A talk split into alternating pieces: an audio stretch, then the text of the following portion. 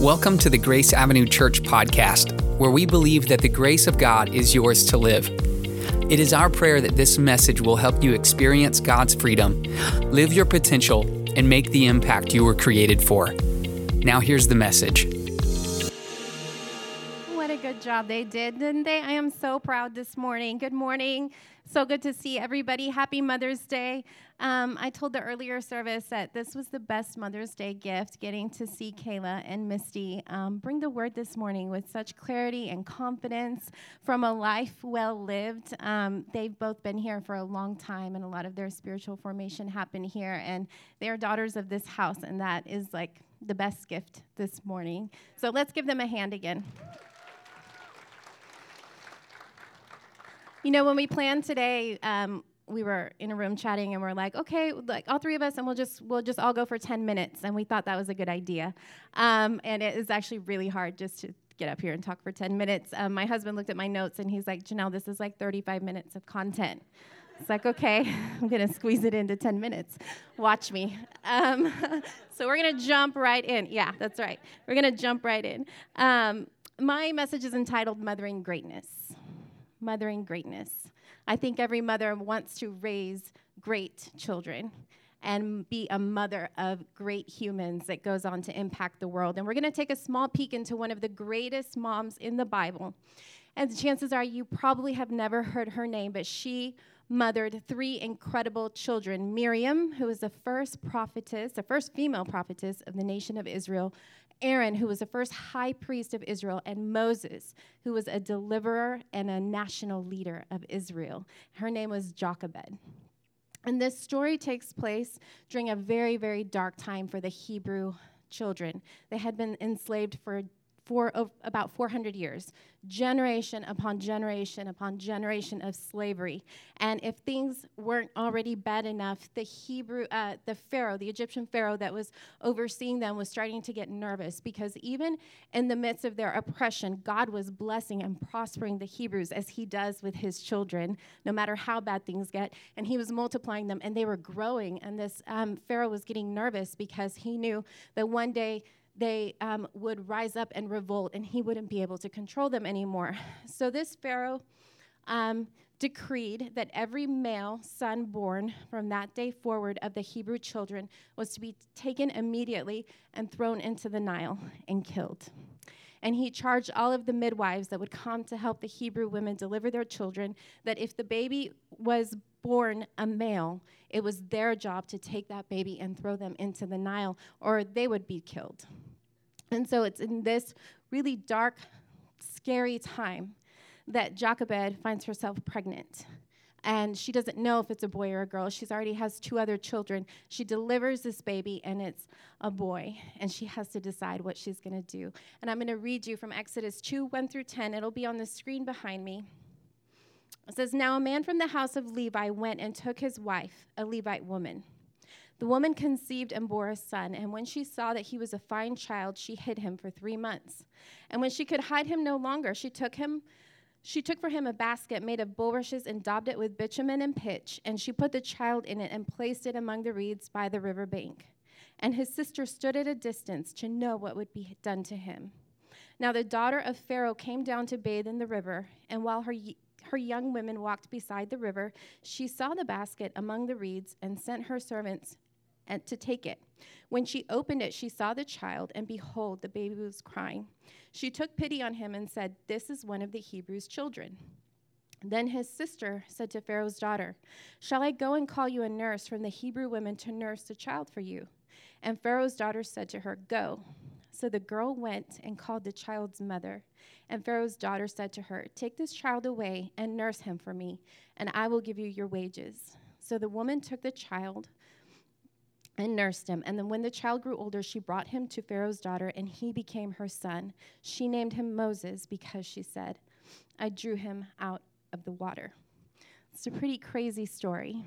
And we're going to dig into it a little bit. And I just wanted to share with you this morning three prayers um, of a mother, three prayers of a parent that I have taken from this story. And this is three prayers that I have prayed um, for all my life as I've been raising my kids. My oldest daughter is about to be 17, so I've been a mom a little bit longer than Kayla and Misty.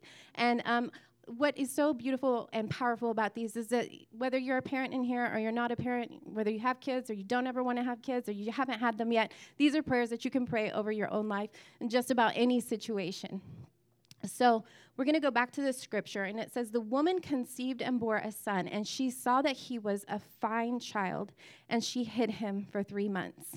Now, every mother thinks that their baby is the most beautiful baby they've ever seen um, as soon as it gets handed to you, right? Something crazy happens and our, our brains are scrambled, and we look at this little wiggly, gooey, wrinkly baby, um, and we think it's beautiful. I did not think this would happen to me because I had seen friends' babies before, and I just don't think newborns are that cute. And I was like, I'm gonna be objective when I see my baby.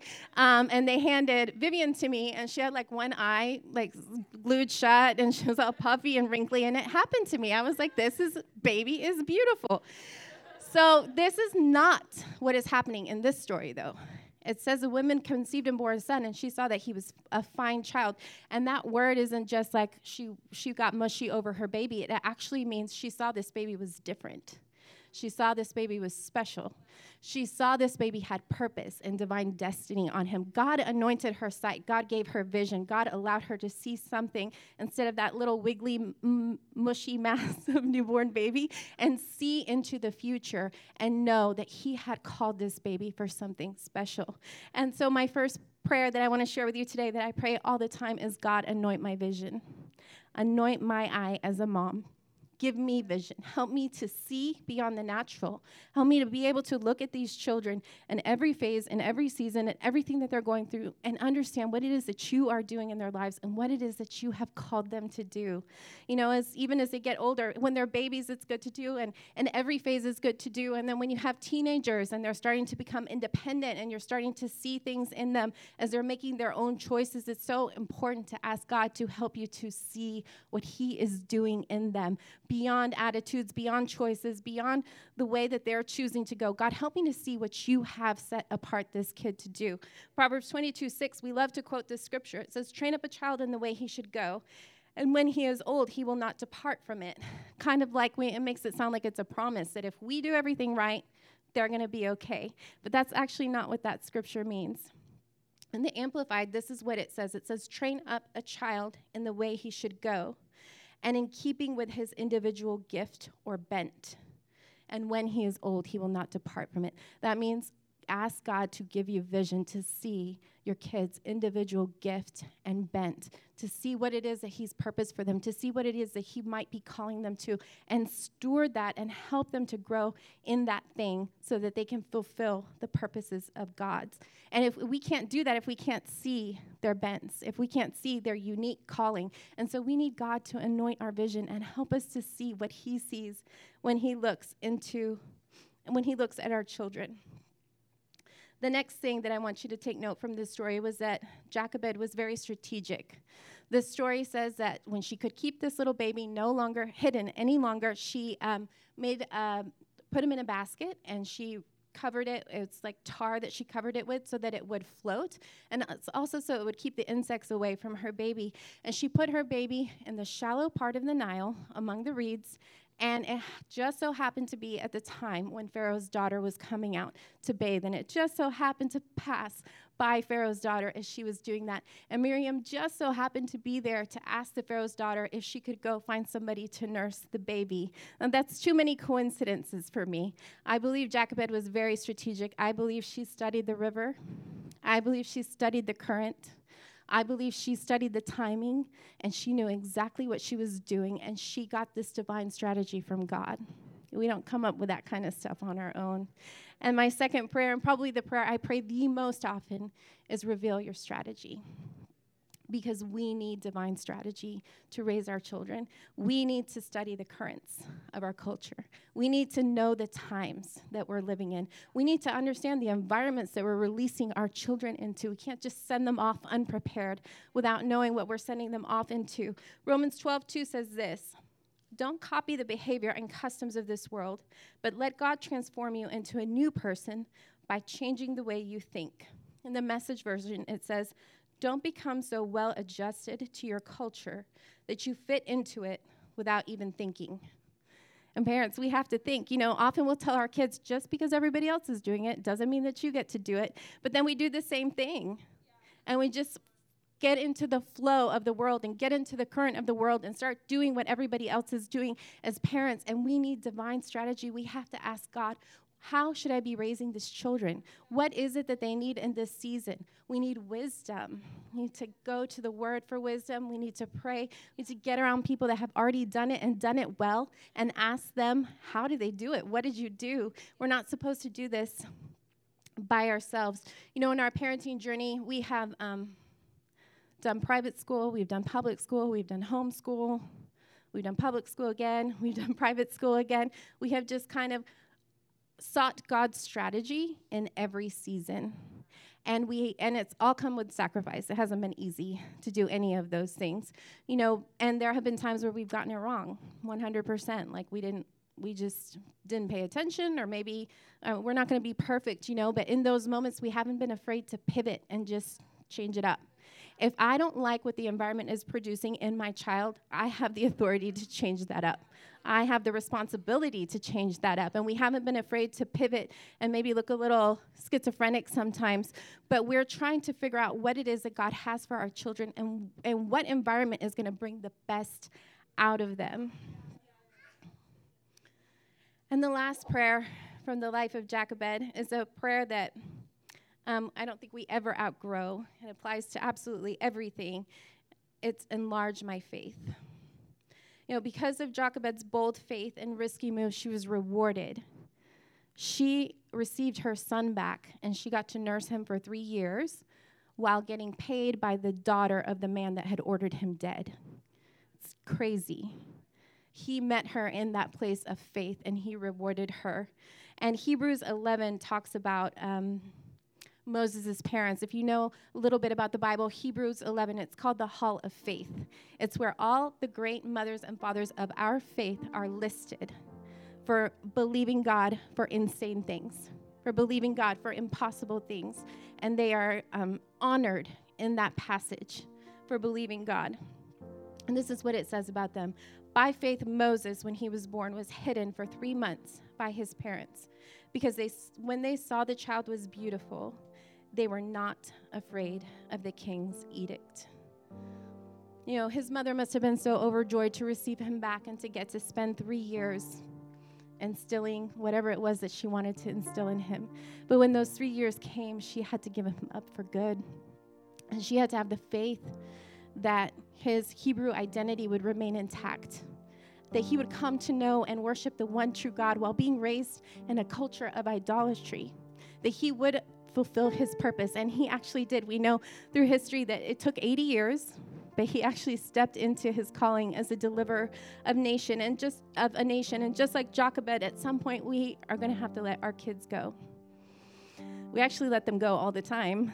You know, first it's kids nursery, and that'll send us over the edge sometimes, right? And then it's preschool, and then it's middle school, and then it's high school, and then it's driving and dating, and we we get to practice letting them go. But eventually, they're going to go, and they're going to make their own choices. And we need the faith that Jochebed had to believe that God is going to sustain them. That what we put in them will be enough. You can tell I told you I have a 17 year old, so I'm I am processing what's about to happen. Um, but look, I love how Hebrews sums up, like, boils down this whole story into one sentence. And it says, basically, they were unafraid of the king's edict. They were unafraid. They were unafraid of dying to do what was right. They were unafraid of when they saw their neighbors and friends getting their babies tossed into the Nile, they stood unafraid and they said, We're going to do what we feel God is calling us to do. And every day as parents, we can choose that same thing. We can choose fear or faith, we can choose trust or worry. They both take energy. Fear and worry take as much ener- energy as trust and faith.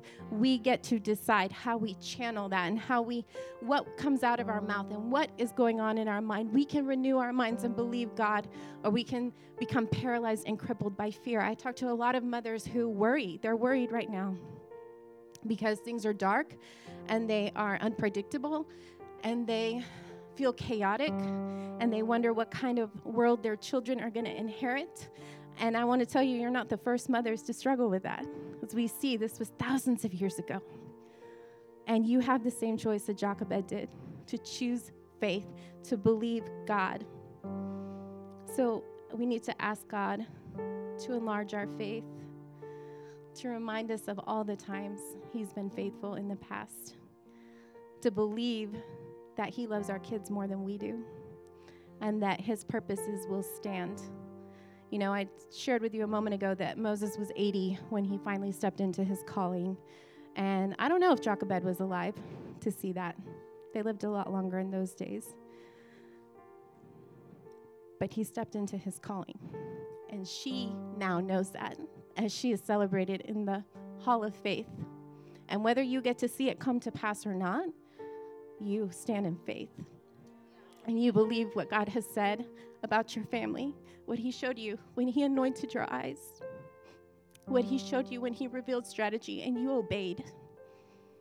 And you believe that He's better than you think He is, because He is. I just want to pray for you right now and bless you, all the moms to be, all the moms that are, all the moms that wish they were. Our hearts are with you this morning, and I, and I know God is with you this morning. Heavenly Father, I just thank you so much for your goodness. Thank you that your word says that you lead those with child gently. And I thank you, Father, for just coming alongside every every worried mother, every scared mother right now. Just infusing her with courage and with faith to stand, to believe your word, to not be tossed around by what's happening in the world Thank you for an infusion of faith and courage this morning. In Jesus' name, amen. Hey, hon, stay here with me for a second. Yeah. Wasn't that? Come on, let's give her a hand. Let's give our other two a hand. That was anointed. That was powerful. Those beautiful, beautiful words. Um, and that was 35 minutes of content. You you didn't do it at 10 minutes. I told you you couldn't I did it the first time. But you did great. Okay. I, I got to say that. Hey, um, in all seriousness, uh, I, I really feel led of the Lord right now to declare promises over children and grandchildren. And uh, I, would like to take the time right now for us to, to pray and for you to stand in agreement uh, over your children and over your ch- grandchildren, the children to come. Uh, let's believe God right now. Come on, let, let's let's take this moment, this time, and let's secure by the Spirit and by faith that what God speaks over our children and our grandchildren and great grandchildren, what God says will come to pass. And every trap that the enemy lays will be revealed. That we'll see it in the Spirit, that we'll see it, the strategy, that we'll be able to pray in and through those things. Now, what you guys see up here, you see a, a semi finished product. I know God's still working on me, but what you don't see is the kid that was a mess as a teenager. You don't see the suicidal, dark place that I was in at 21. You don't see the guy who wanted to give up and who wrestled over the years with all kinds of things, right? I mean, a suit jacket makes me look pretty good, I gotta admit. But reality is, God knows what's on the inside. And here's the thing the enemy knows where to strike and when to strike and how to strike. He's had the same strategy for years. He tempted Jesus, he wants to tempt us. And he wants to bring us out of the truth of who God says we are and bring us into the snare of what this world tells us we are. And we got to stand firm in faith. So if you just want to declare promises over your children and your grandchildren right now, even if you don't have them yet, let's stand right now together. Come on, just stand where you are. Let's just lift our hands to God. And I'd like you to pray too. And let's just declare over them. And I want you speaking out loud. Remember, when you showed up here today, you didn't come just to hear a service, have an experience. You had an appointment with God, and God met you here, and He wanted to say something to you. He wanted to give you hope for the children that you lead, the children that you're responsible for, then the children that'll come into your path. Sometimes kids will come. They're not your children, but they're your spiritual children. The people God sends to you for you to impact them, for you to pour life into them. Come on, let's lift our hands and let's just give them to God. Father, we declare the promise of God over our children, over our grandchildren, over our great grandchildren. we pray, God, that you would reveal your strategies for them. Lord God, your purpose in them. Lord, bring clarity in Jesus' name. We come against the plan of the enemy to confuse and distort and tempt and break and destroy our children and grandchildren. We take authority right now in Jesus' name by the Spirit of God, and we declare the promise of God. We declare purpose over them. We believe right now, God, that you are securing by our faith, we stand in the purpose of God over their life. In Jesus' name. Father, we just thank you that when our children turn to the left or to the right, they're going to hear a voice behind them saying, This is the way, walk in it, Father God. We thank you that they are the head and not the tail, Father God. We thank you that no weapon formed against them will prosper in Jesus' name, and they will step into purpose and destiny and calling every single thing that you have for them, Lord. Nothing will be stolen or taken from them. In Jesus' name, we ask that you would shower them with wisdom, Father God, and that you would lead them into an encounter with your love like never before. That they would be a generation that is transformed by your love. In Jesus' name, amen. Amen. If you would like the most up to date information about Grace Avenue Church, or you are looking for a way to support this ministry, please visit us online at graceavenuechurch.com. Thanks for listening.